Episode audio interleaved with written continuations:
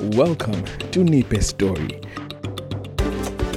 This is a fortnightly podcast that brings you audio versions of short story fiction from Kenya and across the African continent. I'm your host, Kevin Mwachiro. And on this episode, we are featuring Alvin Kathembe's story, Ot Maduong. It was three days after the funeral. Philomena Okeyo stood at the gate and watched as the last car, Julia's, drove away. She'd insisted on staying an extra night. The rest of the family had left for Nairobi the day before. The two of them sat up till late in the night, talking about the past, about their loss. She held him and cried into his chest, asking over and over, What now, Daddy? What now? Will we be okay? He never answered. He had never lied to her. He did what a father does. He swallowed his own grief and comforted her. He watched until Julia's car disappeared over the hill, whose rim was colored golden by the sun rising behind it. Then he turned back to the house. He was finally alone. There would be no relatives bustling around in his sitting room, eating his food and drinking his tea, talking and living and laughing as if the world had not come to an end, waiting for him to emerge from his bedroom and hold court. The horde of women who clogged the kitchen, cooking, washing up, gossiping, and bickering, had left. The children who filled the house with games and laughter and dirt were nowhere to be seen. Gone, too, were the surly teenagers who'd bunched around the few power outlets, arguing over whose turn it was to charge their phone, the expression of mild horror and disgust on their faces, making no secret of the fact that they would rather be back in Nairobi with their friends and Netflix and Wi Fi. It was a big house by any standard. In Bondo, it was an allegory, a legend, and a landmark. Children were admonished to work hard in school so they could one day build their parents a house like their Okeyos. Directions were given with reference to Ot Maduong, the big house, and Don Hotel, the two buildings proving sufficient for the triangulation of any location in town. It stood two stories tall, had eight bedrooms, and sat on four sprawling acres littered with cowsheds, chicken coops, flower beds, and gardens of various herbs. Over holidays, the Okeyos would gather at the big house from all over Kisumu, Nairobi, Mombasa, and beyond.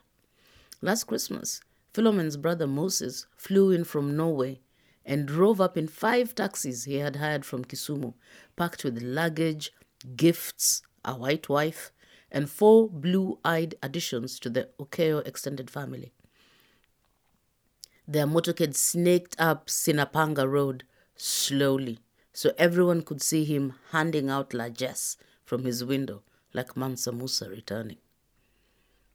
The house was built by Philomen's son, Luanda, who had contested and narrowly lost the Bondo constituency parliamentary election in 1997 on the ruling party's ticket.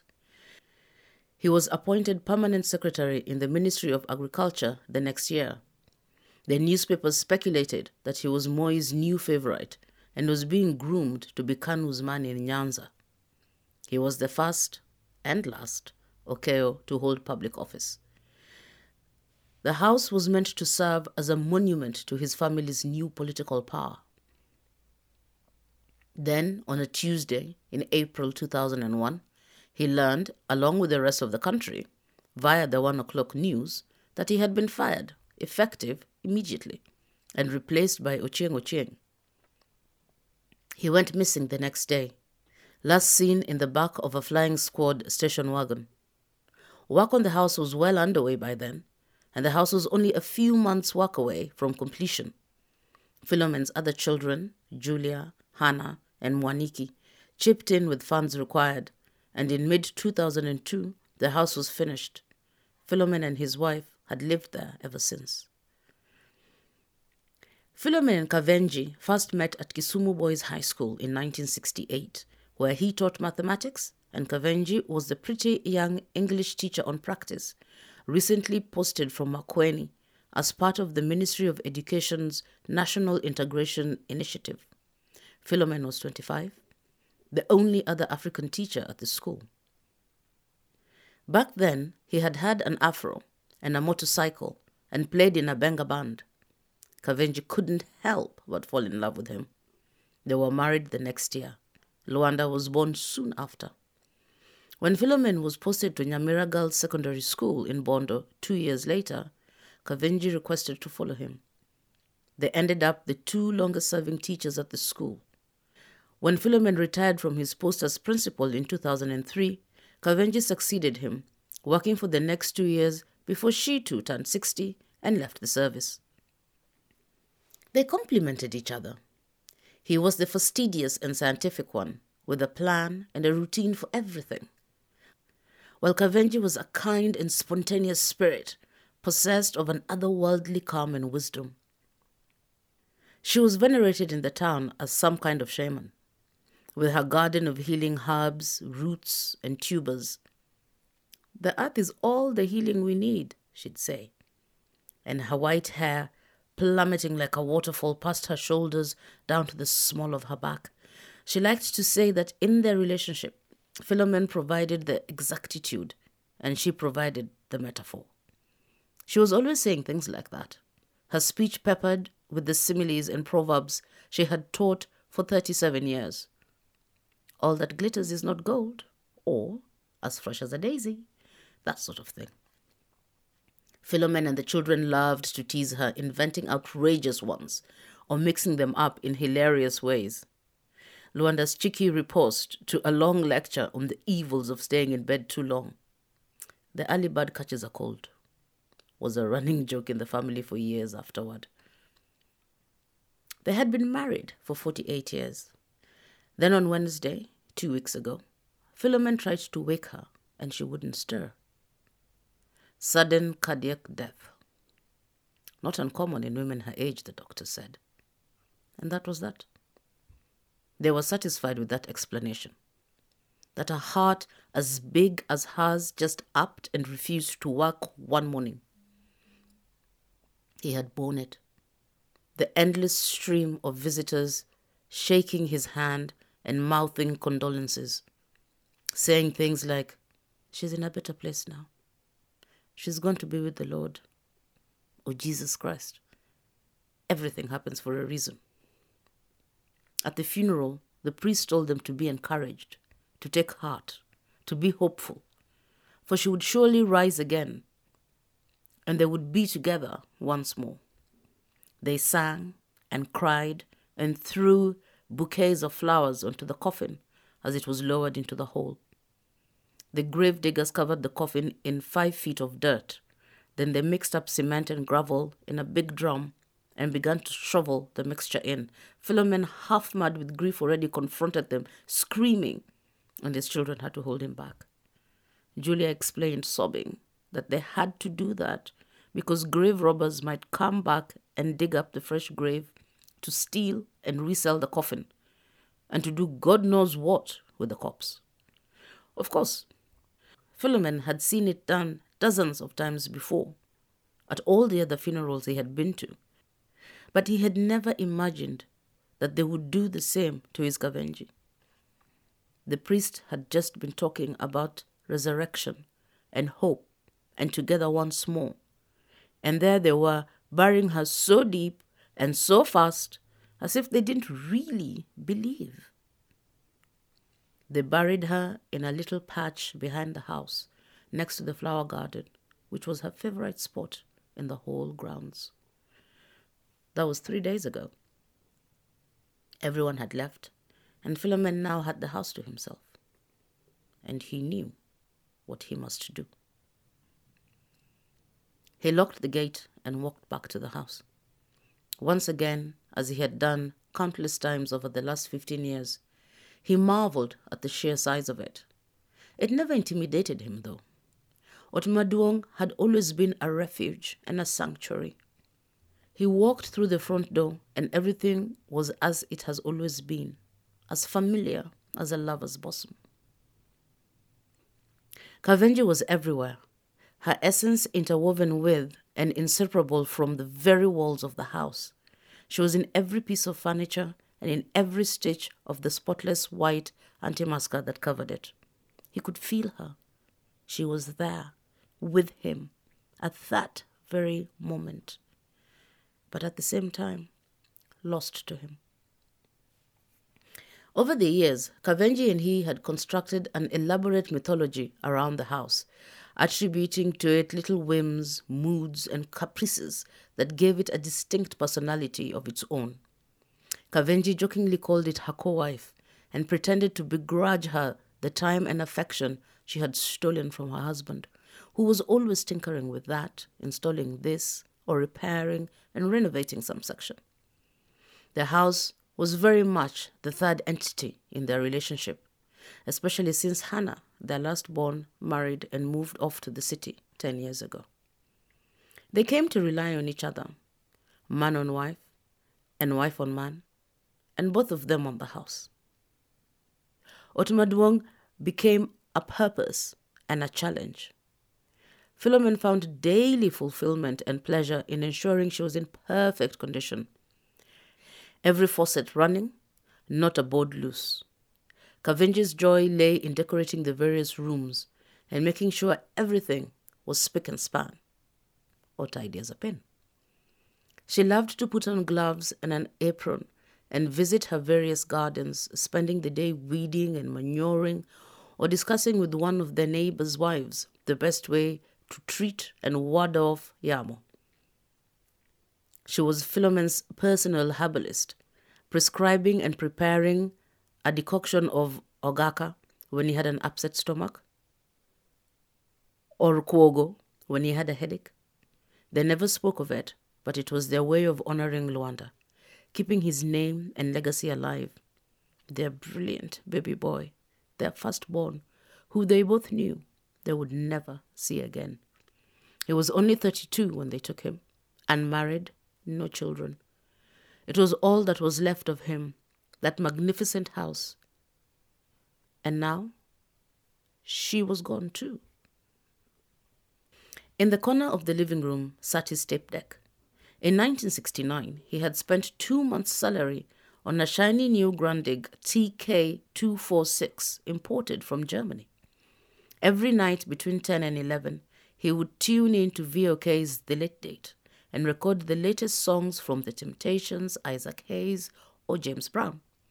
On Sunday afternoons after church, Kavenji would visit him and they would listen to the recordings, twisting away to the music.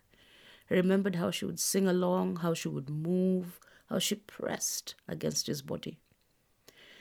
He tried to think of her, but all the Kavenjis he had known began to agglomerate in his memory. Was she the tall, lithe girl with the afro whose smile had stolen his heart almost 50 years ago? Was she the woman who stood with him at Julia's bedside in the maternity ward, whose eyes had welled with pride and joy as they welcomed their first grandchild into the world? That grandchild was 20 now, a grown man. Was she the silver haired matriarch who had lain beside him four days ago, the stories of countless triumphs and defeats etched in every line of her face? Or was she that pallid, shrunken little thing they had shown him before they sealed her in the ground? That was the thing that struck him, that horrified him the most. How death shrinks you. He stood there in the living room, listening to the sounds of the house. He imagined it as an old woman just stirring from sleep, her bones cracking and crackling as she stretched, in bed still maybe, stretching one tentative toe out into the morning from underneath the covers. On the wall near him hung two pictures that Kavenji had painted. One was an admittedly not bad portrait of the house from one of the gardens. The other was what she called an action painting.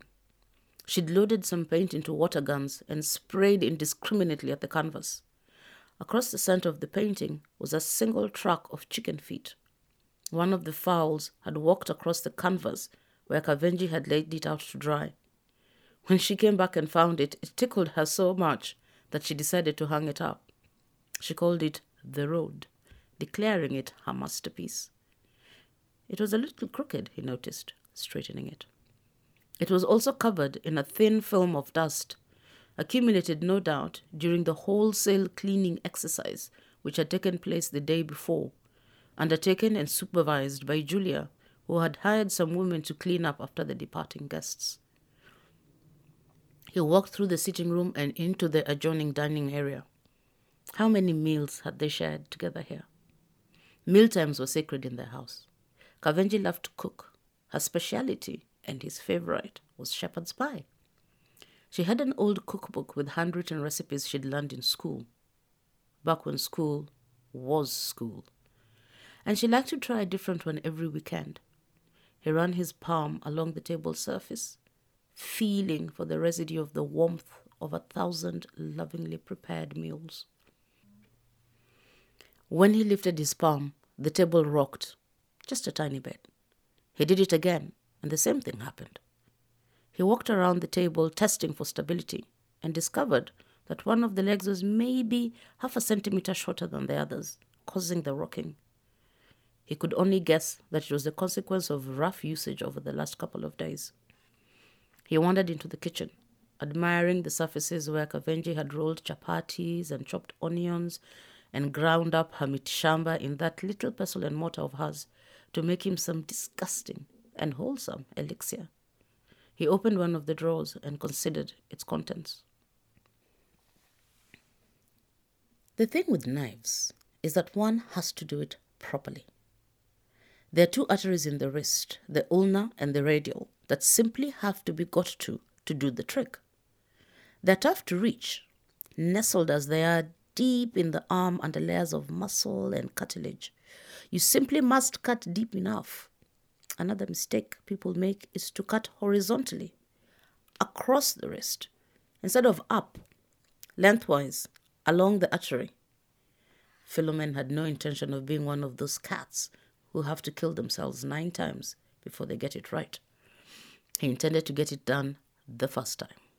However, the other problem with knives is the mess. He could only imagine the scene Julia had arranged for a woman to come by and cook and clean and whatnot every two days. To be found in his bed with his sleeves rolled up, stewing in a pool of his own blood?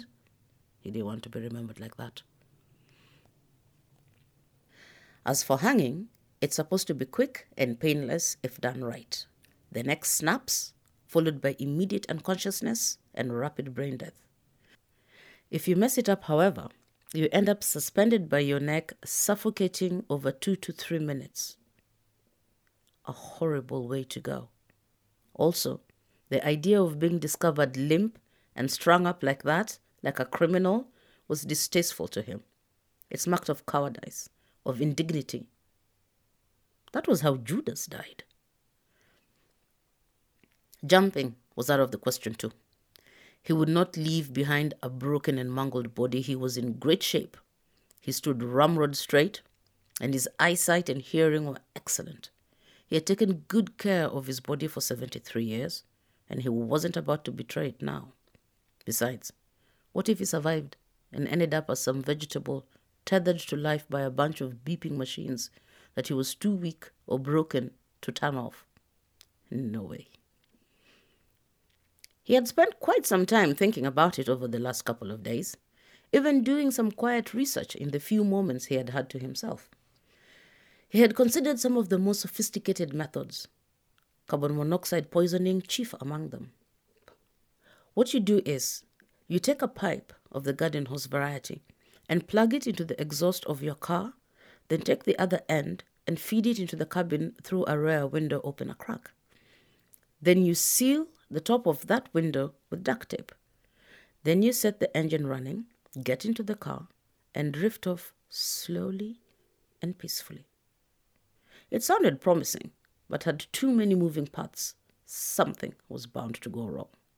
Besides, they didn't have a car, never needed one.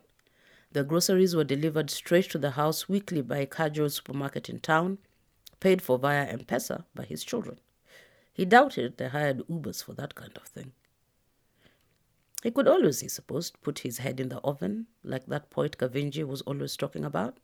But then again, was that the image of himself he wanted to leave behind?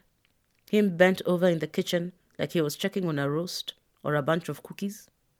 They might think it was a mistake. Like maybe he was trying to cook something, but got his head stuck down there somehow. Like a fucking idiot. No way. First impressions are important. Last impressions, doubly so. Kavenji had always had trouble sleeping, and the problem had gotten worse over the years. None of her herbs would help, neither would any amount of meditation or exercise. She had even tried a two week experiment with marijuana, half a joint before bed. She would toss and turn well into the small hours of the night and even to the big ones of the morning, finally blacking out for three or four hours, waking up exhausted and cranky. It had started slowly. A quarter Valium would do the trick in the beginning, and then that wasn't enough, so she'd take a half. And before long, she was taking a full pill, then a pill and a half, then two. They'd had countless fights over it. Philomen visited all the pharmacies in town and asked them not to sell her any sleeping pills, but she always found a way. After a while, he gave up trying. Upstairs, in a little pill bottle, in a cabinet in the master bathroom, was a couple months' supply of Dormicum. He closed the drawer and was about to leave the kitchen when he noticed that the tap was dripping. He reached over and shut it as tightly as he could. Drip, drip, drip. He walked out of the kitchen and back into the dining area. A door from there led into a little corridor, along which were three rooms. The two on the right were guest bedrooms. The one on the left was Philomen's study, which could be converted into another bedroom in a pinch. Last night, after Julia had gone to bed, he'd sat in this study and written the letters, one after the other, addressed to each of his children and grandchildren, the last one addressed to his lawyer. He peeked in. The letters were still neatly stacked on his desk. He closed the door, and the action seemed to galvanize him somehow as if the click of the latch was some kind of resolution. Before him, he could see the staircase that wound up to the top floor, to the master bedroom, with the bathroom, and the bathroom, with the cabinet, and the cabinet, with the little vial with the little blue pills. It was fitting that he should pass away quietly in his sleep, like she did. How many pills would do it? Ten? Eleven? Best take the whole lot to be sure. Would it be quick, or would he lie there paralyzed and terrified, unable to breathe or move? Would he recognize that split second when he transitioned from sleep to death? Was it scary? How do you clean a painting? The floorboard on the twelfth step was slightly loose, creaking. Was it the twelfth? He counted backwards reversing his steps down the stairs until he was back on the ground floor. No, it was the 13th. Up he went again. He knew in his head that he must walk up and put on his best suit, the grey one with the crisp white shirt and the blue necktie and the shoes polished to obsidian perfection. That was how they would find him, peacefully dreaming of the lithe afroed girl, the silver haired matriarch, his lover, his partner, twisting away into eternity. He stepped into the master bedroom. There were more pictures on the walls, some she'd painted and some they'd bought. At her side of the bed was a nightstand, and on it a lamp, a picture of the two of them taken on their wedding day all those years ago, and a book face down to keep the page. Lola Shoneyin's The Secret Lives of Baba Segi's Wives, forever unfinished. He sat in the bed. The sheets had not been changed. They still smelled like her. He buried his face into the pillow and took a deep breath. Argan oil and shea butter, and a faint touch of coconut. It was like giving her a big hug and burying his face into her scalp. It was too much for him. He broke down. The sobs racked his body in surges, grief gushing from him like a dam busting its walls. How could you leave me like that? he whispered. How could you do this to me? What am I supposed to do now? No one answered. He was completely, utterly, inconsolably alone. After a while, he stood up. He fished a handkerchief from a drawer and wiped his face and nose clean. He took off the blue pajamas he was wearing, folded them neatly, and put them in a drawer. He stood up and went into the bathroom. Above the sink was a mirror, which opened into the medicine cabinet. He stared at his reflection for a long time, the red eyes still wet with grief, the bald head with tiny, struggling wisps of grey stubble, the deep furrows across his forehead, gullies dug into his face by worry and time, the thin nostrils, now flared, now relaxed, inlets and outlets of life the thin, determined mouth. He opened the cabinet, and there it was, the vial. He opened it and spilled the little blue pills onto the palm of his left hand. With the index finger of his right hand, he counted them, heaping them into piles of five. Five piles in total. He stared at them a little while. Then he raised the lid of the toilet, chucked them all in, and flushed. He watched the blue whirlpool twist and gurgle away into oblivion. He walked back into the bedroom and opened the wardrobe. There, the grey suit on one hanger, the crisp white shirt on another, the blue necktie on a third. He stared at them for a long moment. Then, from one of the compartments of the wardrobe, he took a pair of faded blue overalls and put them on. The first thing he needed to decide was whether to trim the other three legs to the size of the short one. no, that was silly. The way to do it was to show up the short leg, glue, and a small wedge of wood should do it. Some trial and error might be necessary in order to get the size of the wedge right, but that was okay. Next was that leaky faucet. He could have sworn he fixed that only a few weeks ago. No worry, he had a wrench and some duct tape in his toolbox. As for that loose floorboard, that was a simple hammer and nail affair. He hadn't the faintest clue how to clean the painting, though. He would have to call Hannah and ask her to look it up for him. He knew perfectly well how to use Google himself, and his children had bought him a shiny new smartphone. But he would ask her anyway. It is good for children to feel like they're useful once in a while. He sat on the bed and listened. All around him, Otmaduong was silent, at peace, as silent as a mouse, peaceful as a dove. He smiled to himself. He put on his work boots and went downstairs to find his toolbox. Otmaduong was read to you by Christine Otieno and was written by Alvin Kathembe. Alvin is a writer from Nairobi, Kenya. His poetry has been featured in Dust Poetry Magazine, the Short Story Foundation Journal, Poetry Potion, and other publications. He co edited Down River Road's third issue, Asphyxia. His short stories have been published in Jalada, Omenana, Brittle Paper, and Equipose. You can find him on Twitter, and his handle is Sofa Philosopher. A Nipe Story is available to download wherever you get your podcast from. Please write a review, rate, and share the podcast with your networks. You can follow us here on SoundCloud. On Facebook, we are Nipe Story, and on Twitter, our handle is at Nipe underscore story. Nipe Story is a finger piano production.